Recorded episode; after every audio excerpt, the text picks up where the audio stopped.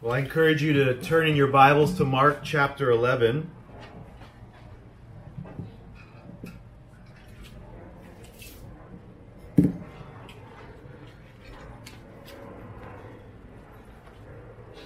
Mark chapter 11. We're going to be this morning looking at uh, verses 27 to 33.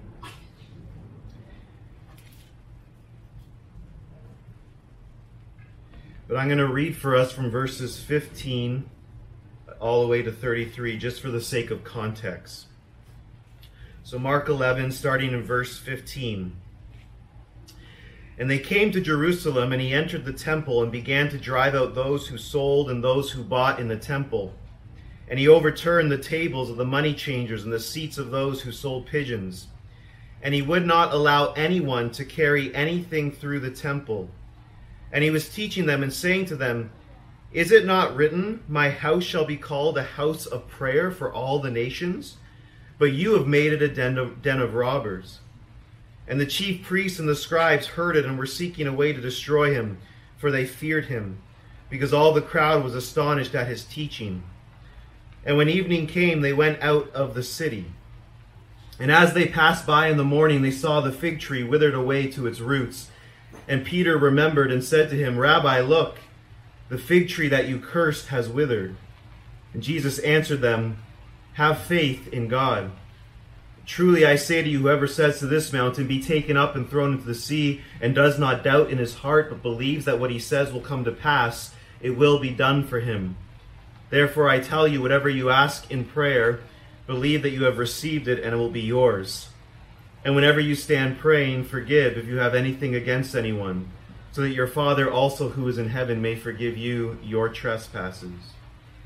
And they came again to Jerusalem, and as he was walking in the temple, the chief priests and the scribes and the elders came to him, and they said to him, By what authority are you doing these things? Or who gave you this authority to do them? Jesus said to them, I will ask you one question. Answer me, and I will tell you by what authority I do these things. Was the baptism of John from heaven or from man? Answer me. And they discussed it with one another, saying, If we say from heaven, he will say, Why then did you not believe him? But shall we say from man? They were afraid of the people, for they all held that John really was a prophet. And so they answered Jesus, We do not know. And Jesus said to them, Neither will I tell you by what authority I do these things. Let me pray for us. Father, we thank you for your word. We thank you, Lord, that your words are words of eternal life. And so we pray, Lord, that by your Spirit, as we look to your word now, that, Lord, you would take your word by the power of your Spirit and apply it to our minds and our hearts. That you would convict us, encourage us, strengthen us, bring us to repentance if we need to be brought to repentance. Have your way in our midst here this morning. We pray that Christ would be exalted and that your people would be strengthened. And we pray this in the name of Jesus Christ. Amen. So this morning we're looking at verses 27 to 33, and we're in the, the final stretch of Jesus' final days. During this time, he's traveling back and forth from Bethany to Jerusalem. And here we're told that Jesus goes back to Jerusalem. This was shortly after he cleansed the temple, possibly even the next day. So he goes back to the temple, and when he arrives, he's confronted by three different groups the chief priests, the scribes, and the elders. Three official religious authorities within Israel. Now we need to ask is there any significance to this? Well, remember that when Jesus declared judgment upon Israel, in the foreshadowing of the, the cursing of the fig tree and the cleansing of the temple, it was upon the nation of Israel, but it was focused towards the religious elite, those who should have known better. And so they come to Jesus in the temple with a question And we need to ask before we look at the question what was the attitude by which they are coming to Jesus with this question? Are they coming as skeptics? Are they coming as seekers or, or genuine learners? Or are they coming as defiers? Well, I think verse 18 of chapter 11 gives us the answer.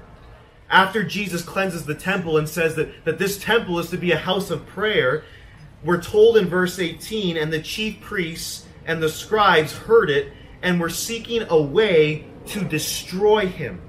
For they feared him because all the crowd was astonished at his teaching. See, what's driving the, the religious leaders now is a desire to undermine and destroy Jesus. They want to undermine his authority. That's what's underlying the question that they're about to ask in verse 28. And they said to him, by what authority are you doing these things? Or who gave you this authority to do them? Now, when they say these things, they are, of course, referring to the cleansing of the temple, but they're also speaking to his miracles and teaching. Remember, at, one point in the Gospels, they accuse Jesus of casting out demons by the power of demons. That is, they declared that Christ's authority came from demonic powers.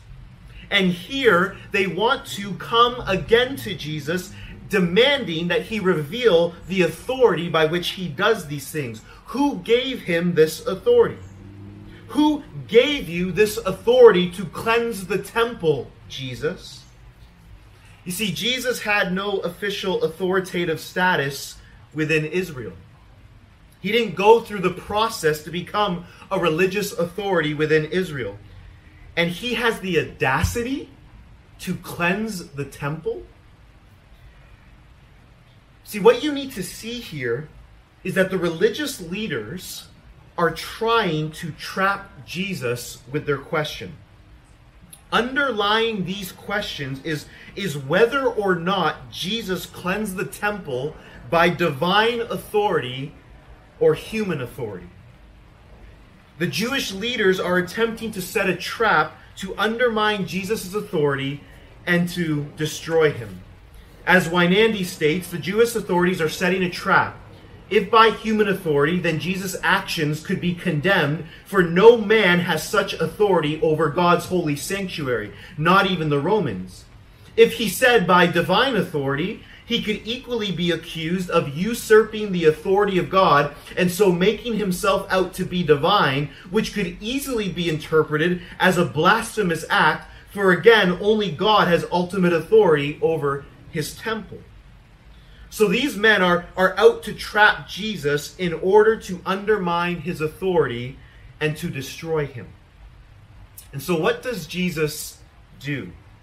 Well, verse 29 Jesus said to them, I will ask you one question. Answer me, and I will tell you by what authority I do these things. Was the baptism of John from heaven or from man? Answer me. So he responds to their question with a, a question of his own. Uh, I'll tell you where I get my authority from if you tell me whether or not John's baptism was from heaven, that is from God, or whether it was merely created by man. Now, there's two things we need to ask. One, what is Jesus actually attempting to do here? And then two, why does Jesus bring up John and his baptism? So, first, what is Jesus attempting to do here? Well, they've attempted to put Jesus into a corner, they've attempted to trap him. And Jesus, with his question, he completely reverses the circumstances. He puts them into a corner and traps them. And you see this based upon the discussion they have amongst themselves in verse 31 to 32. And they discussed it with one another, saying, If we say from heaven, he will then say, Why then did you not believe him? But shall we say from man? They were afraid of the people, for they all held that John was really a prophet. You see, they've been trapped. Jesus has outwitted them. Jesus puts them into a corner and he gives them a taste of their own medicine, so to speak. So that's what Jesus does with his question. He, he actually reverses the circumstances and he traps them. But why does he bring up the baptism of John? Well, through bringing up the baptism of John, he's going to expose their wicked unbelief and also their fear of man. And you see it in their discussion amongst themselves. And they discussed it with one another, saying, If we say from heaven, he will say, Why then did you not believe him? But we shall say, But shall we say from man? They were afraid of the people, for they all held that John really was a prophet. You see, if John's baptism was from heaven, then Jesus is going to say to us, Why didn't you believe him then? Now, I want you to notice something. Jesus asks them about the baptism of John, not the message of John. He asked them about the act that John practiced. And so Jesus is asking them about what John did.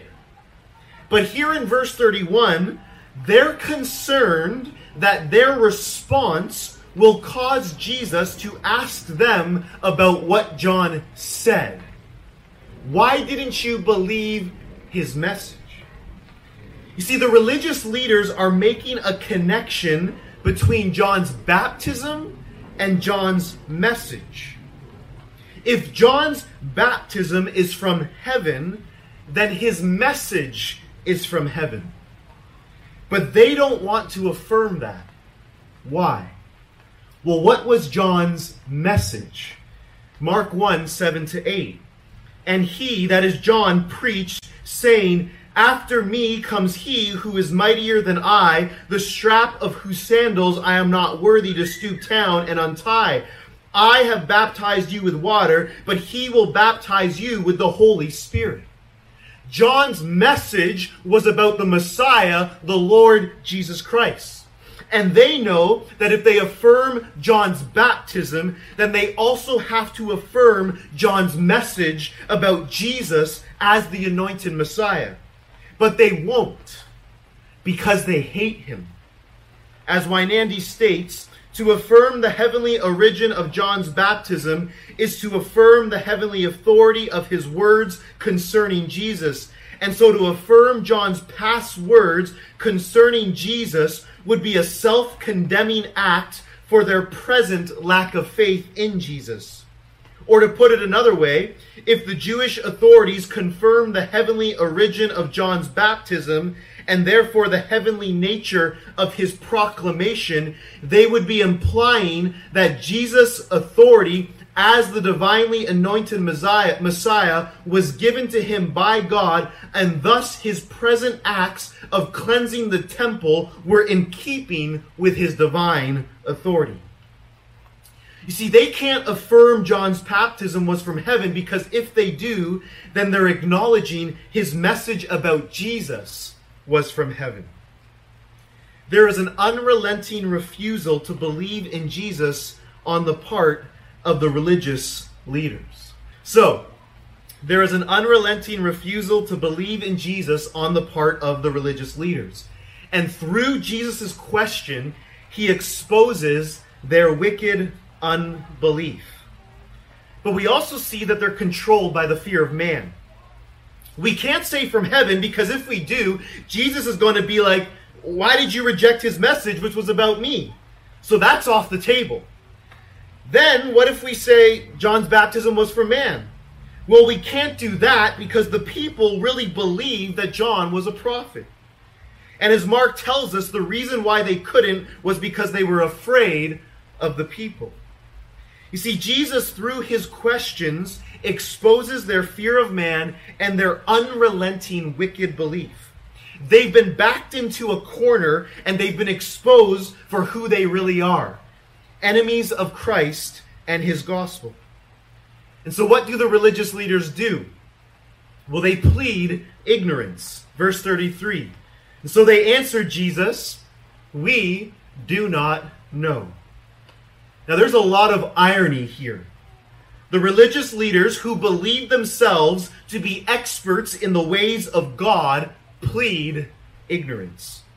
Not because they don't know, but because their hearts are so evil and they're afraid of being exposed for who they really were. So, what does Jesus do? He keeps the agreement.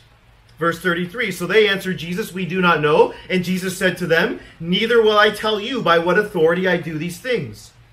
He said he would tell them the authority by which he does these things if they answered his question. They didn't answer it, and therefore he didn't answer them. But I think there's something deeper going on in Jesus' response. Him choosing not to reveal where his authority comes from is a form of judgment against the religious leaders.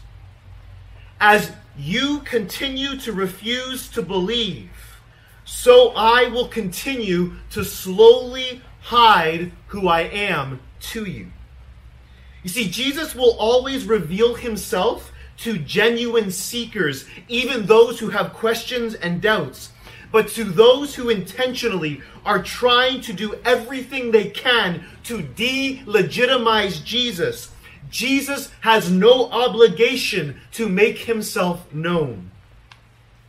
It's not as though Jesus, for the past three years, hasn't provided them evidence over and over again through his miracles and teaching. But all the evidence in the world wouldn't have made a difference for the religious leaders because their refusal to believe was not a lack of evidence, but a resistance to his divine authority. And there's a serious warning here for us. To those who continue to walk in wicked unbelief, outright rejection of Jesus, Jesus will slowly but surely hide himself. That's why Isaiah 55, 6 to 7 says, Seek the Lord while he may be found. Call upon him while he is near. Let the wicked forsake his way, and the unrighteous man his thoughts. Let him return to the Lord, that he may have compassion on him and to our God, for he will abundantly pardon. So, what does this text mean? What's the theological significance for us from this dialogue that Jesus has with the religious leaders? I mean, they, they question his authority. Jesus questions them and, and shows their unbelief, and then he doesn't answer them. End of story. What's so important about this story? Well, I think there are some very important truths from this story that are alluded to in this passage.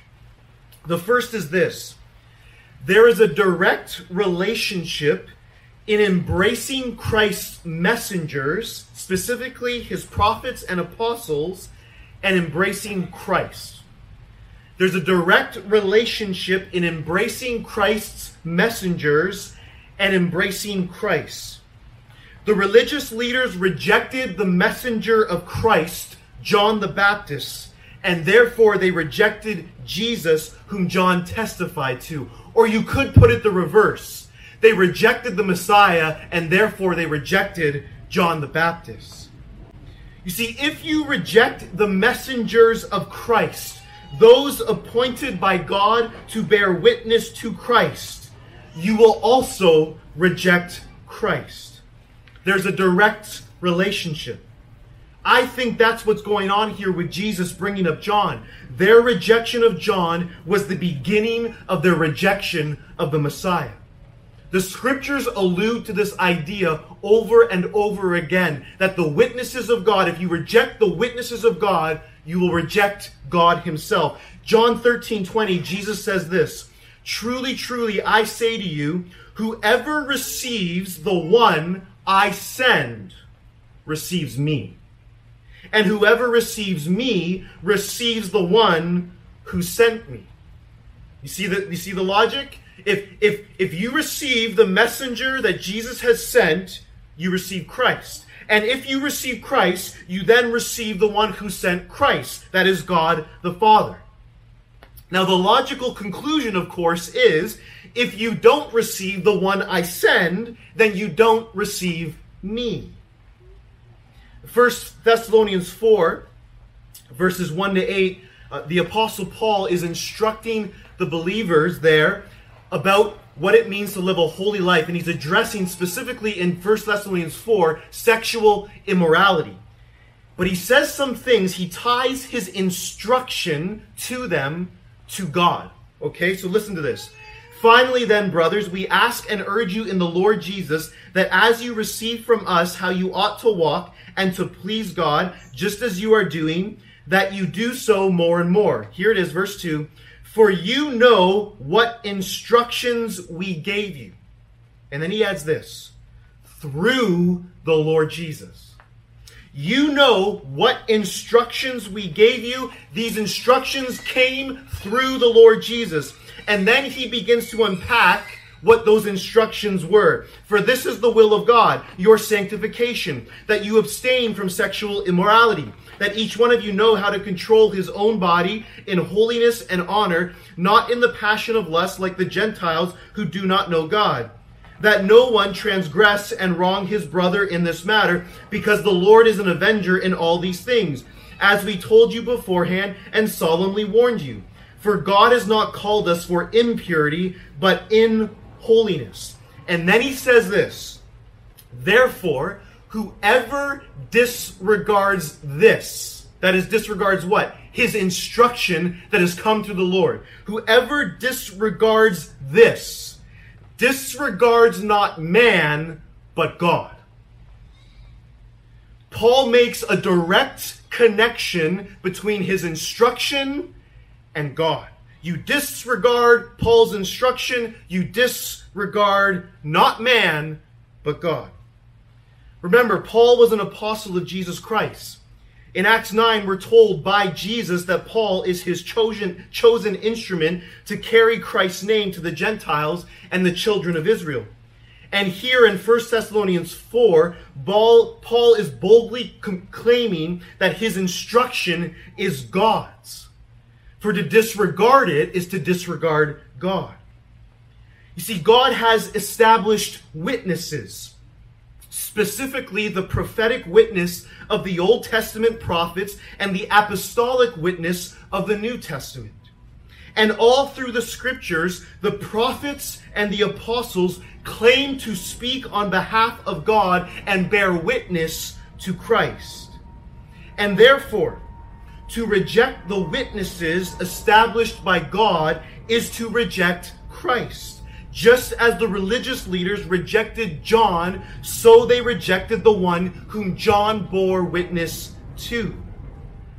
Now, why is this important?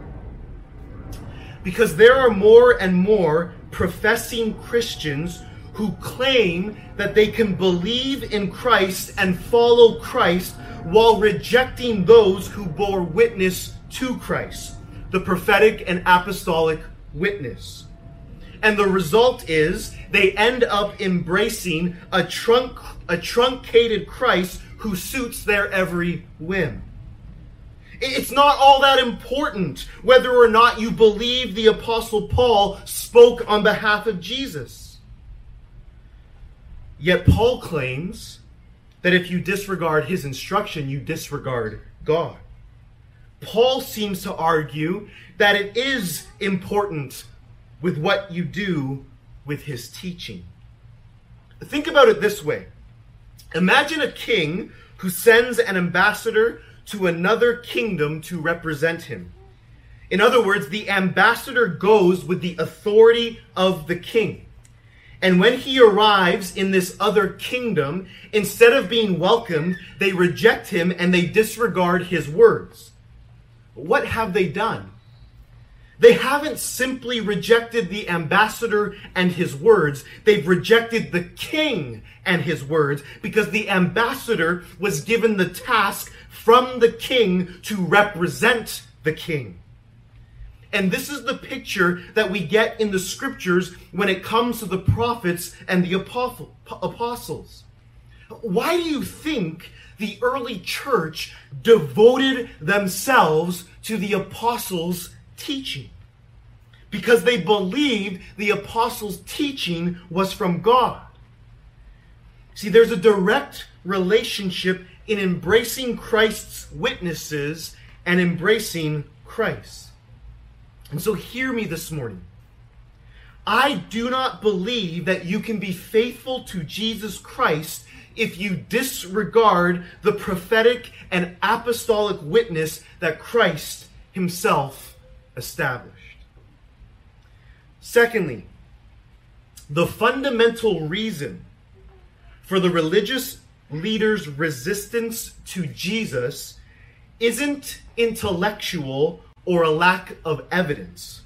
The fundamental reason is a resistance to divine authority over one's life. The religious leaders' objection to Christ wasn't intellectual, fundamentally. It was fundamentally a resistance to his divine authority. Their intellectual hur- hurdles hid the real issue.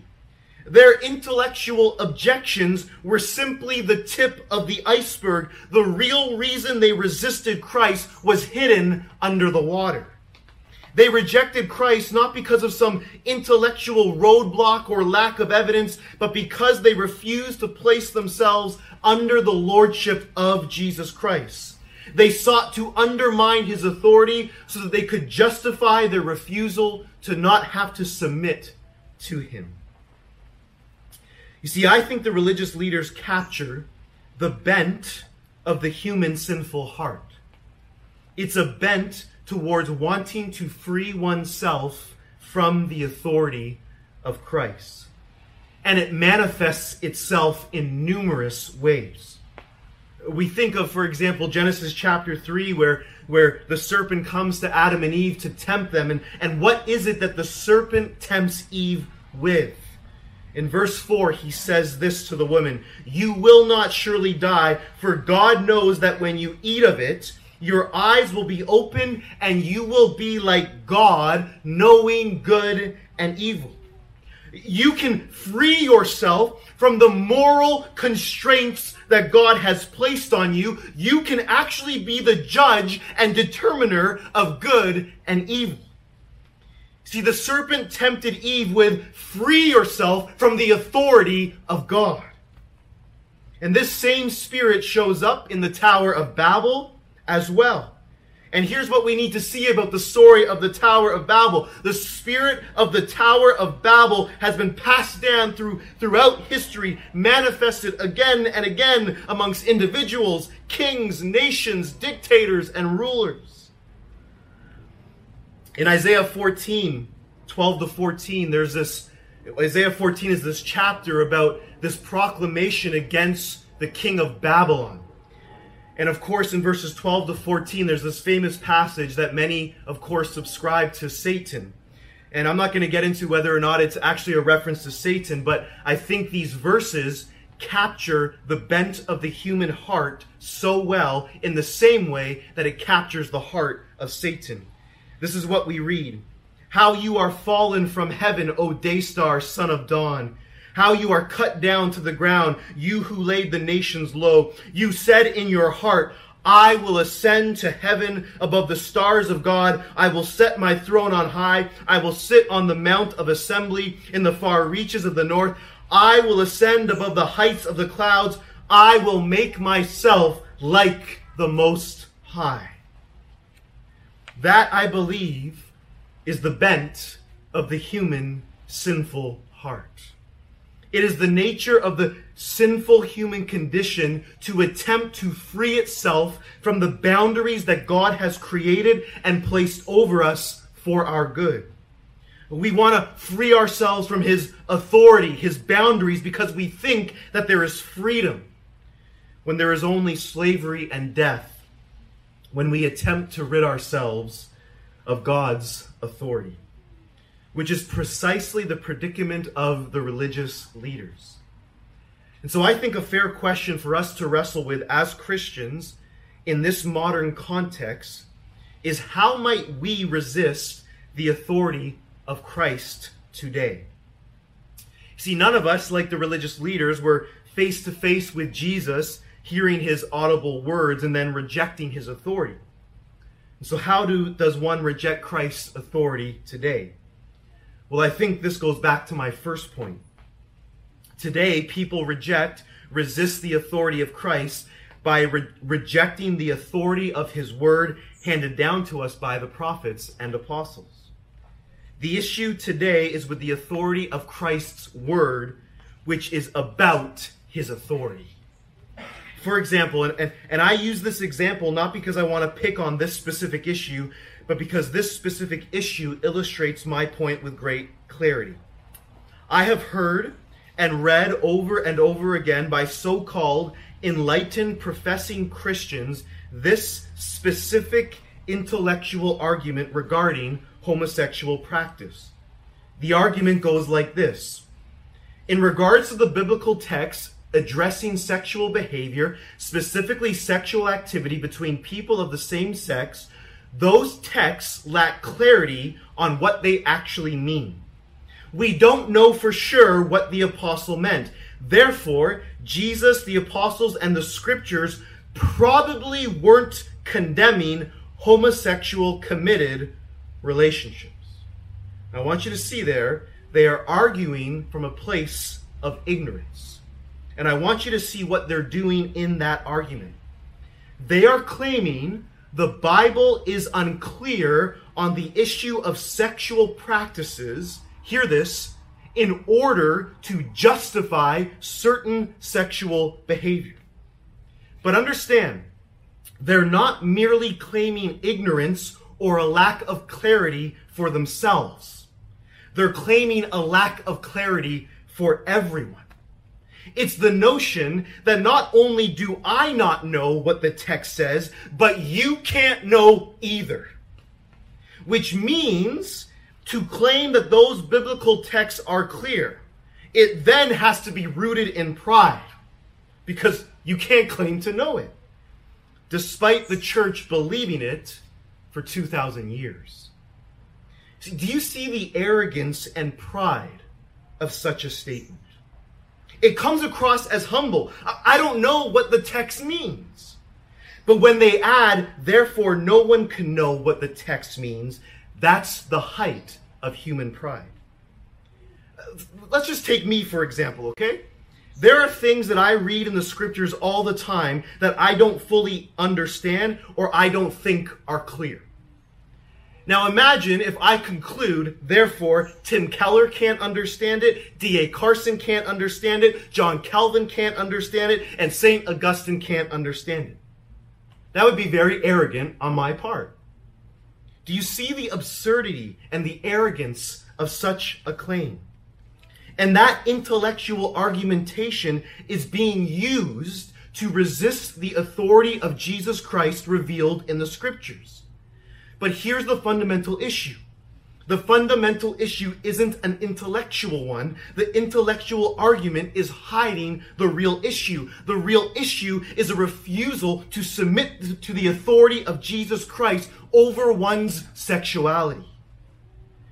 You see, if you reject the authority of Jesus Christ revealed in the scriptures by pleading ignorance or God's word not being clear, in order to justify sinful practices that God has condemned throughout all of the scriptures and which the church has condemned throughout its entire history, you will face the judgment of Christ.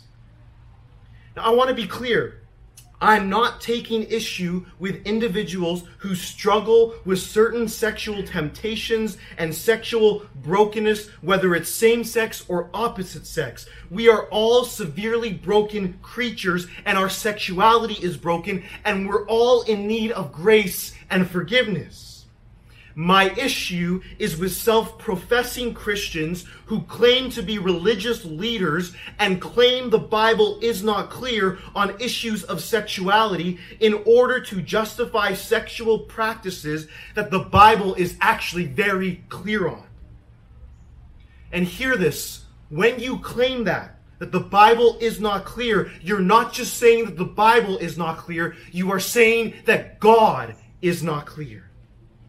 It's an attempt to resist the authority of Christ by claiming that God has not spoken with clarity.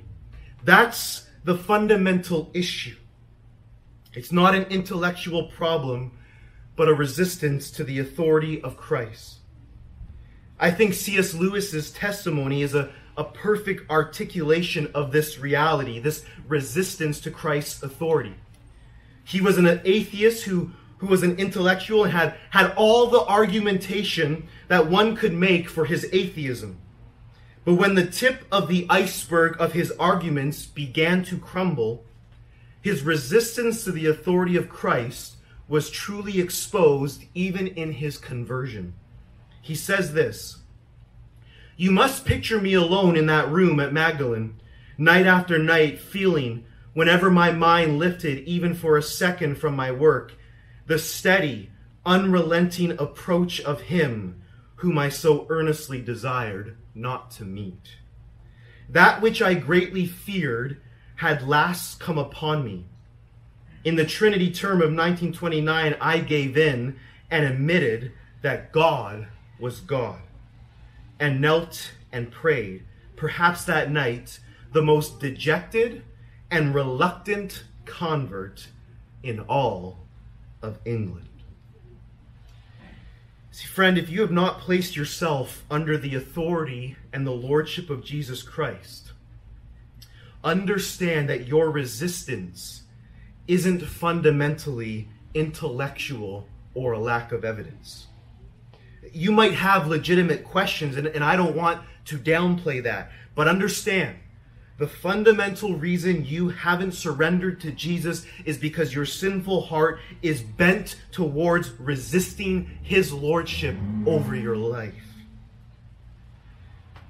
And this leads to my third point. There is no greater place to be than to place yourself under the authority of Jesus Christ. Here's what you have to see there's no such thing as those who are under authority and those who aren't. All of us are under authority. And the question is whose or what authority we are under. The scriptures make clear that you're either under the authority of and lordship of Jesus or you're under the authority of sin and Satan. You see, our culture would have you believe that there is freedom and liberty by living according to your desires. But all it is, is actually enslavement to those desires. If one cannot control one's desires, then one is a slave to desire. And this is why the scriptures speak of us being slaves to sin. Sin has authority over our lives, and it will always have authority over our lives until a greater authority overcomes that authority. See, many of us have a negative view of authority because we've seen authority abused often. Whether it's our parents, our, our husbands, our pastors, our teachers, our politicians, our bosses. And all of these negative experiences with authority can cause us to look negatively at authority in itself. And we can often project fallen human authority onto God. And so when we see the authority of Jesus or when we hear about submitting to the authority of Jesus, it often creates in us negative feelings rather than, than positive ones. But hear me.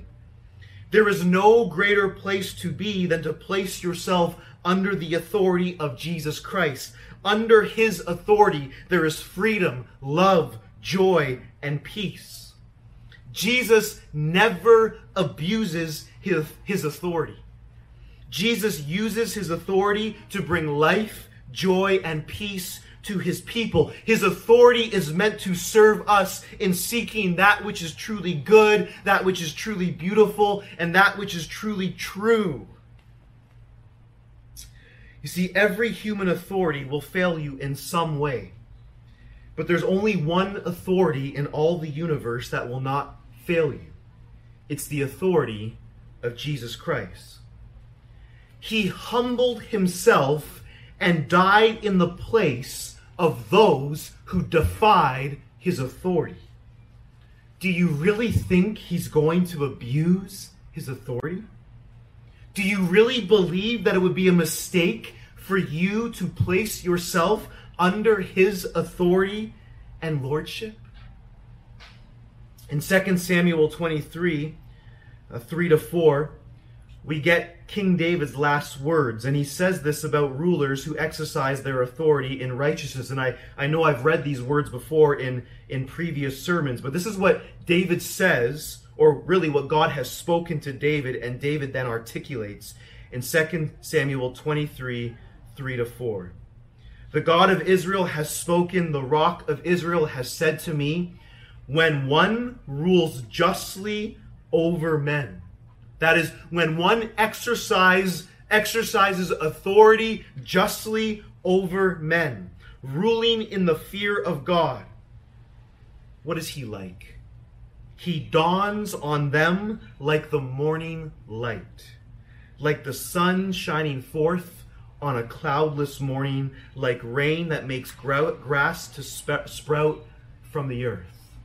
In other words, when a when one rules justly in the fear of God, when one exercises his, his authority justly in the fear of God, he brings life.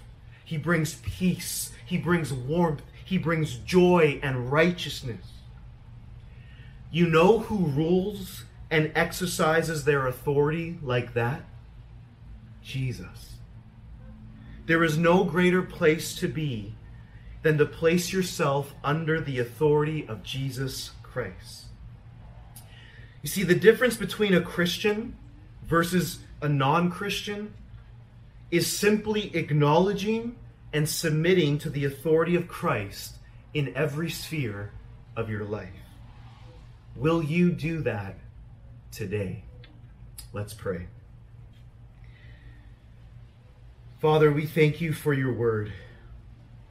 And we thank you for Jesus Christ, that he is the Savior, but that he is also the Lord.